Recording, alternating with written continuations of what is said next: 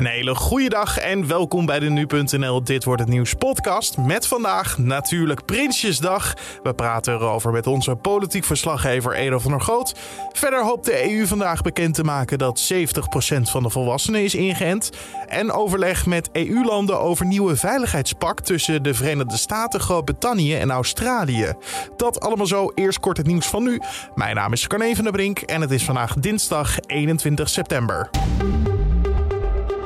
Meerdere GGD-medewerkers zijn gisteren op non-actief gezet. De verdachte maakte op aanvraag valse vaccinatieregistraties aan, waardoor er onterecht QR-codes verstrekt werden.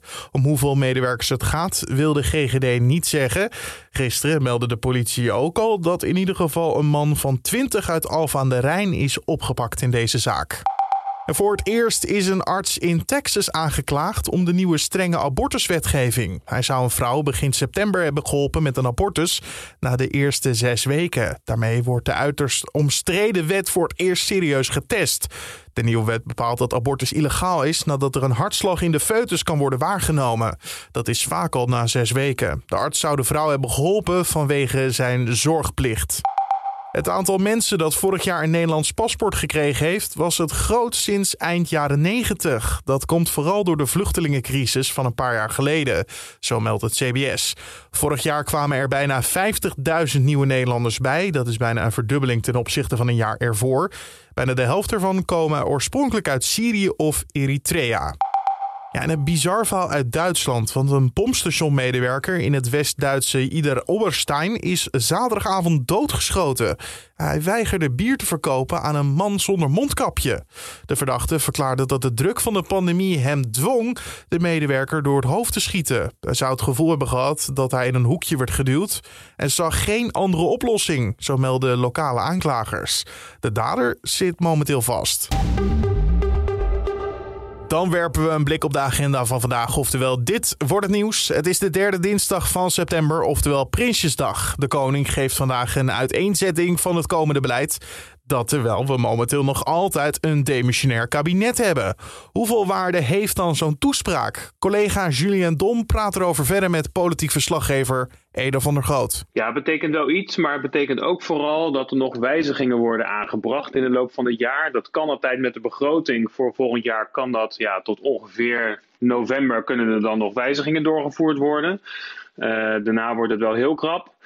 Ja, dit kabinet is natuurlijk demotionair. Dat betekent dat ze op de winkel moeten passen. Dus een beetje ja, bestaande plannen uitwerken. Uh, nieuwe plannen worden er daarom eigenlijk uh, niet verwacht. Hè. Dat, dat is niet helemaal de bedoeling. Uh, dus ja, dat is wat we ongeveer wel kunnen verwachten van deze begroting. En ondertussen, hè, dat demissionaire kabinet, stappen ook steeds meer mensen op, toch? Uh, Kaag en Bijleveld onlangs nog met veel bombari. Heeft dat nog effect op Prinsjesdag en de plannen en de uitvoering daarvan? Nou, dat is vooral heel lelijk voor het aanzien van dit uh, kabinet. Niet alleen uh, uh, omdat er zo ontzettend veel wisselingen zijn, maar ook ja, in, in, sommige gevallen is het natuurlijk, zoals je kijkt naar Koren van Nieuwhuis, alweer een paar weken geleden, of Stientje van Veldhoven, die een nieuwe baan hebben gekregen ja, de relatie is wel, uh, wel heel hoog inmiddels. En ik denk dat bijna niemand meer weet uh, wie nou de minister van Buitenlandse Zaken is of van Economische Zaken. Uh, het is nogal heel erg verwarrend. Dat heeft voor de plannen zelf overigens niet per se heel veel invloed hoor. Dus dat blijft gewoon dat het kabinet op de winkel moet passen. Um, ja, toch wel een kleine uh, side note daarbij. Op de winkel passen betekent in dit geval waarschijnlijk wel dat er toch alsnog heel veel extra geld naar klimaat gaat. Uh, ze willen ook meer geld uittrekken voor de woningmarkt. En er moet ook meer geld vrijkomen voor wat extra koopkracht en een paar honderd miljoen extra voor veiligheid. Dus ja, er zijn wel wat plannetjes. Ja, een, een, beleidsarme begroting uh, is het niet helemaal, maar het zijn ook geen grootste plannen die je normaal misschien verwacht van een nieuw kabinet.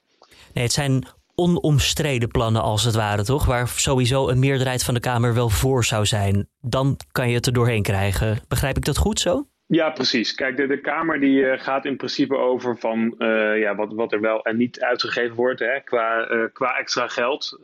als zij zeggen van ja, wij willen gewoon een beleidsrijke begroting, ehm, dan kun je dat in principe gewoon vragen. Alleen het is natuurlijk wel zo dat het kabinet op dit moment ja, in blessuretijd zit als het ware. dus het ligt niet echt voor de hand om dan nog allemaal nieuwe plannen en nou, bijvoorbeeld stelselwijzigingen aan te kondigen op het gebied van belastingen of toeslagen. Ja, dat is echt aan de formerende partijen. Neem bijvoorbeeld de 5,6 miljard euro waar Nederland aanspraak op kan maken uit het corona-herstelfonds van de Europese Unie.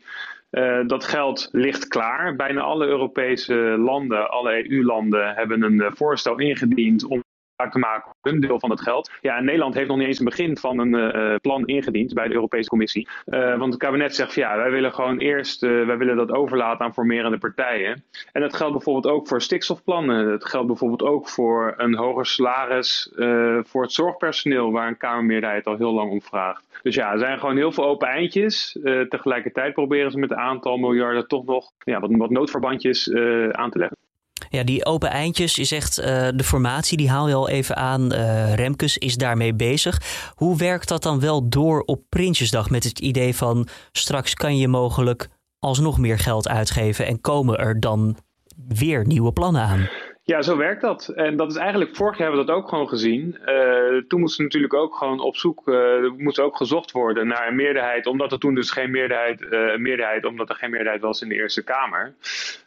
we zagen dat bij het stikstofplan. Toen werd er opeens bij de SP en de SGP en 50PLUS aangeklopt of zij misschien wilden helpen om de kabinetsplannen door te krijgen. En GroenLinks en PvdA hebben toen geholpen bij de begroting voor het woningbeleid. Ja, zo gaat dat dan. Dan gaan de ministers op bezoek uh, bij partijen om te vragen: wat willen jullie? En dan zeggen ze: wij willen graag zoveel geld. En dan zeggen ze: nou, we kunnen dit geven.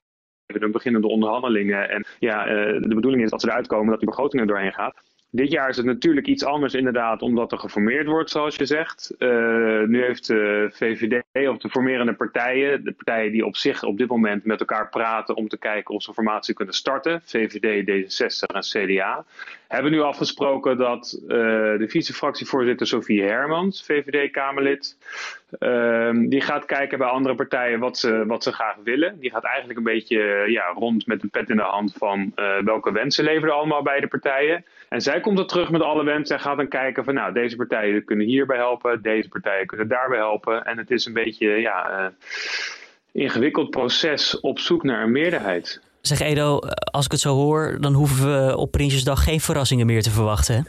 Nee, dat is eigenlijk elk jaar wel min of meer uh, hetzelfde. Kijk, nu dus sowieso omdat het kabinet demotionair is en er geen grootste plannen dus liggen. Maar uh, ja, het meeste lag inderdaad op straat. En hebben het over het wonen, uh, miljard voor de komende tien jaar. En hebben het over een kleine 7 miljard komende jaren voor klimaat. dus dat half miljard voor veiligheid, beveiligen van personen. Uh, onder andere. En uh, een kleine kwart miljard komend jaar voor koopkracht. Uh, kwart miljard klinkt veel voor koopkracht, maar dat is het niet. Dat zullen we nauwelijks gaan merken in de portemonnee. ja, dat is al een paar dagen bekend. Dus nee, de oplettende lezer heeft het al gezien. Dat was politiek verslaggever Eda van der Groot in gesprek met collega Julien Dom. Vandaag volgen we uiteraard zorgvuldig Prinsjesdag op nu.nl. Via de app blijf je op de hoogte van het nieuws, de hoedjes die worden gedragen en wat het beleid voor jou betekent. De EU hoopt vandaag bekend te kunnen maken dat 70% van de volwassen bevolking is ingeënt tegen corona. Voorzitter Ursula von der Leyen van de Europese Commissie mikte eerder op in de zomer. Later voegde ze toe dat ze daarmee doelt op het einde van de zomer, 21 september. Volgens deskundigen zal de epidemie langzaam uitdoven als minstens 70% van de bevolking is ingeënt. En verder overleggen EU-landen over de gevolgen van het nieuwe veiligheidspact dat de Verenigde Staten, het Verenigd Koninkrijk en Australië met elkaar hebben gesloten. Die samenwerking is vooral slecht gevallen bij Frankrijk. Het land zag daardoor een miljardendeal voor onderzeeboten in rook opgaan. Of er gevolgen zullen zijn voor een nieuwe eh, vrijhandelsakkoord met Australië moet blijken. Volgende maand staan daar gesprekken tussen beide landen voor op de agenda. Dan het weer van vandaag. Of het een beetje een zonnige Prinsjesdag gaat worden, dat hoor je van Laura Ozinga van Weerplaza. Na een frisse start van de dag komt op veel plaatsen de zon tevoorschijn en het warmt snel op. Het uiterste noorden blijft wel gevoelig voor wat wolkenvelden. Later ontstaan verspreid over het land ook wat stapelwolken, maar het blijft overal droog. Onder de bewolking in het noorden wordt het niet warmer dan een graad of 18. In het midden en zuiden van het land stijgt de temperatuur naar 19 of plaatselijk 20 graden. Wind staat er nauwelijks uit het noordoosten en daardoor voelt het in de zon als aangenaam najaarsweer. In de avond zijn er brede opklaringen, maar het koelt wel snel af. Fijne dag. Dankjewel Laura Ozinga van Weerplaza. En om af te sluiten nog even dit. Op het strand van Schiermonnikoog is gisteren een walrus gespot.